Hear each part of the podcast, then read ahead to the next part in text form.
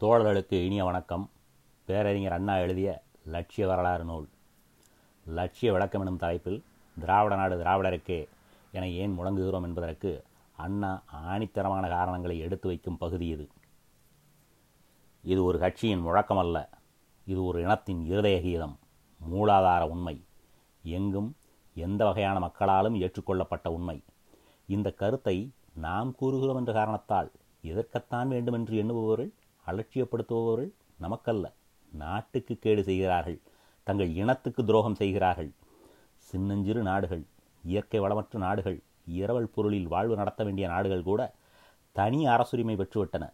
இங்கோ இலக்கிய சிறுவை இரு ஆயிரம் ஆண்டுகளுக்கு முன்பே பெற்று வாழ்ந்து வந்த நாடு இன்று மற்ற நாட்டுடன் பிணைக்கப்பட்டு பிடியாளாகி கிடக்கிறது.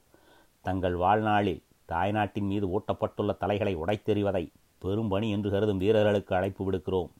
திராவிட நாடு திராவிடருக்கே என்பதை மூளை முடுக்கில் உள்ளோரும் அறியச் செய்யுங்கள் அணிவகுப்பில் சேருங்கள் என்று கூறுகிறோம். நமது கொள்கையின் மாசற்ற தன்மையை திட்டத்தின் அவசியத்தை லட்சியத்தின் மேன்மையை அனைவரும் அறியும்படி விளக்க இந்த ஜூலை ஒன்றாம் தேதி திராவிட பிரிவினை தினமாக கொண்டாட திராவிடர் கழகம் ஏற்பாடு செய்திருக்கிறது.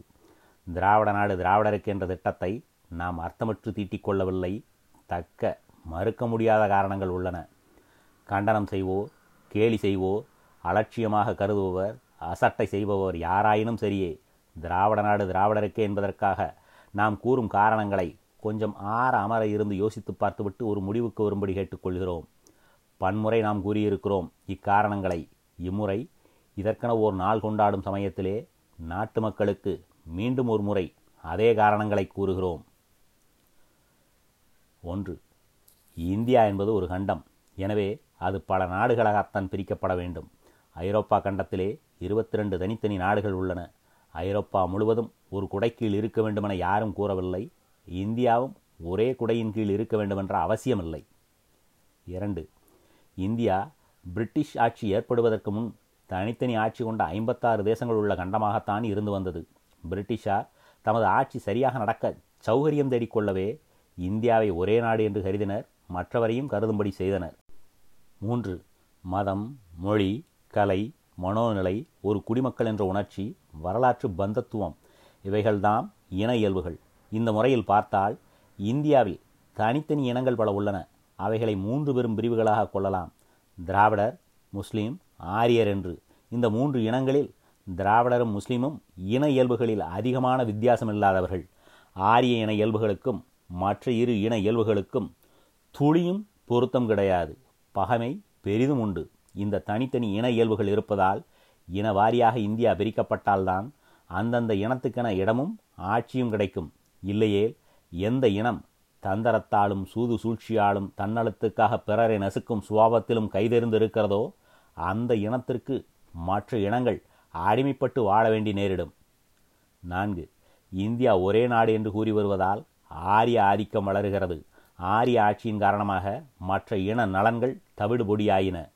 ஐந்து முரண்பாடுள்ள இயல்புகளை கொண்ட இனங்களை ஒன்றாக சூழ்ச்சியால் பிணைத்து கட்டுவதால் கலவரமும் மனக்லேசமும் தொல்லையுமே வளர்ந்தன.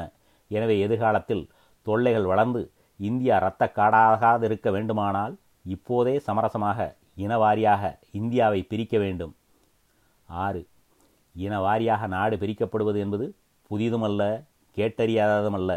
ஏற்கனவே இந்தியாவில் பிரிட்டிஷ் இந்தியா சுதேச India French India Dutch India என பல இந்தியாக்கள் உள்ளன. இதுபோல் முஸ்லிம் இந்தியா ஆரிய இந்தியா திராவிட இந்தியா என மூன்று தனித்தனி வட்டாரங்கள் தேவை என கேட்பது தவறல்ல. ஏழு சுதேச சமஸ்தானங்கள் மட்டும் ஐநூற்று எழுபத்தி நான்கு உள்ளன. அவைகளில் தனித்தனி ஆட்சி தனித்தனி முறை. அதுபோல் மூன்று பெரும் பகுதிகள் தனித்தனி ஆட்சி முறையுடன் தத்தமது இன இயல்புகளை வளர்த்து கொள்ள வழிதேடிக் கொள்வது தடுக்க முடியாத உரிமை. எட்டு.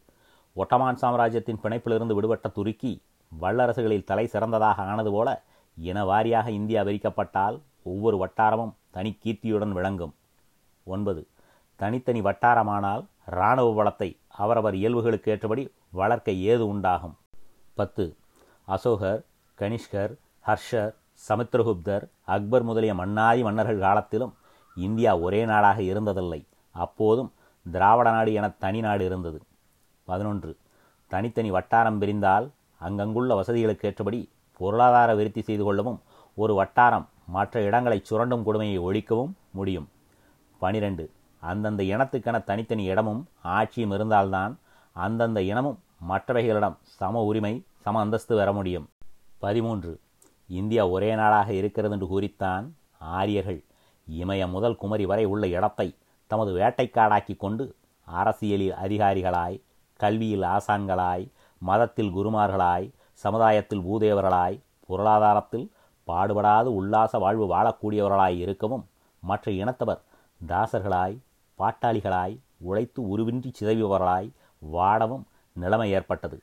இந்த கொடுமை நீங்க வர்க்கத்துக்கு ஒரு வட்டாரத்தை பிரிப்பதுதான் சிறந்த வழி. பதினான்கு. ஒரு இனத்திடம் மற்றொரு இனத்துக்கு நம்பிக்கை இல்லை. ஒரு இனத்து ஆட்சியின் கீழ் மற்றொரு இனம் இருப்பதென்று சொன்னாலே அச்சமுண்டாகிவிட்டது. அச்சமும் அவநம்பிக்கையும் பெற்றெடுக்கும் குழந்தையே பயங்கர புரட்சி. இந்த பயங்கர புரட்சியை தடுக்கவே இப்போதே பிரிய வேண்டும் என்கிறோம் பதினைந்து. இந்தியா பிரியாது இருந்ததால் இதுவரை இராணுவ பொருளாதார அறிவுப்பளம் வளர்ந்ததாகவோ இந்திய இனம் என்ற புது சமுதாயம் அமைந்ததாகவோ கூற எந்த ஆதாரமும் இல்லை. ஒரு இனத்தின் குரல் வலையை மற்றொரு இனம் அழித்து நெறித்து கொள்ளாது போனதற்கு காரணம் எல்லா இனத்தையும் பிரிட்டிஷ் துப்பாக்கி ஏக காலத்தில் அடக்கி வைத்திருந்ததால்தான் எனவே பிரிட்டிஷ் பிடி போய்விட்டால் இந்தியா ரணகலமாகும் இதற்கு ஐரோப்பாவில் அடிக்கடி நடக்கும் போர் ஒரு உதாரணம். எனவே இத்தகைய இன்னல்கள் உண்டாகாதிருக்க இனவாரியாக இடம் பிரித்து விடுவதே ஆபத்தை தடுக்கும் வழி. எனவே இனவாரியாக இந்தியா பிரிந்தால் இன இயல்புகள் தனித்து தனிச்சிறப்புடன் விளங்கவும் ஆரிய ஆதிக்கம் அடங்கவும் பொருளாதார சுரண்டல் போகவும் அறிவை அடக்கும் அவதி நீங்கவும் எதிர்காலத்தில் பூசல் எழாதிருக்கவும் சாந்தம் சமாதானம் நிலவவும் மார்க்கமுண்டு எனவேதான் இந்தியா இனவாரியாக பிரிய வேண்டுமென்று இந்தியாவை இன போர்க்களமாக காணக்கூடாது என்ற நல்ல நோக்கம் கொண்டவர்கள் கூறுகின்றனர். இதை மறுப்பவர்கள் சரிதத்தை மறந்தவர்களாக இருக்க வேண்டும். இல்லையே சரித்திரத்தை மக்கள் தெரிந்து கொள்ளவில்லை என்ற எண்ணம் கொண்டவர்களாக இருக்க வேண்டும்.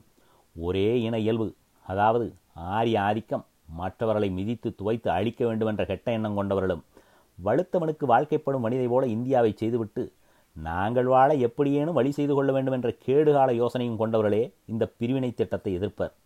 இன்னோரன்ன காரணங்களையும் ஆரிய ஆதிக்கம் வளர்ந்த விதம் அதனால் பிற இன இயல்புகள் அழிந்த கொடுமை இனி ஆரியத்தை அடக்கி தீர வேண்டியதன் அவசியம் ஆகியவைகளை ஆதாரங்களுடன் எடுத்து காட்டினோம். இந்த திட்டத்தை எதிர்ப்பவர்களின் வாதங்கள் ஏறாதவன்றி விளக்கினோம். காரணங்களை அவர்கள் கதைகளால் வீழ்த்தவும் ஆதாரங்களை வெறும் அளப்பினால் அடக்கவும் சரித்திரத்தை செவாடாலால் சாய்க்கவும் உறுதியை உரிமை கெடுக்கவும் நமது எதிரிகள் முனைந்து நிற்பதை பொருட்படுத்தாது. நம் கடனை நாம் செய்தல் வேண்டும் என்று கூறினோம். இஸ்லாமியர்கள் இந்த உண்மைகளை உணர்ந்து தங்கள் தலைவரின் திட்டத்தின்படி பணிபுரிந்து வெற்றி பெற்றுவிட்டனர். வடக்கே இன அரசு பாகிஸ்தான் ஏற்பட்டுவிட்டது அவர்கள் எந்த லட்சியத்துக்காக போராடி வெற்றி பெற்றார்களோ அந்த லட்சியத்தை அவர்கள் முழக்கமாக கொள்ளாததற்கு முன்பு நாம் கொண்டோம். அவர்கள் லாகூரில் பாகிஸ்தான் தீர்மானம் நிறைவேற்றுவதற்கு முன்பே நாம் திராவிட நாடு திராவிடருக்கே என்று தீர்மானம் செய்தோம். நாடெங்கும் இந்த லட்சியத்தை விளக்கி பிரச்சாரம் செய்தோம் செய்தும் வருகிறோம். பாகிஸ்தான் தேவை என்பதற்கு கூறப்பட்ட காரணங்களை விட அதிகமான சலாக்கியமான காரணங்கள் திராவிட தனி அரசு தேவை என்பதற்கு உள்ளன. ஆனால் திராவிட பெருங்குடி மக்கள் இதனை இன்னும் உணர்ந்ததாக காணோம். நன்றி வணக்கம்.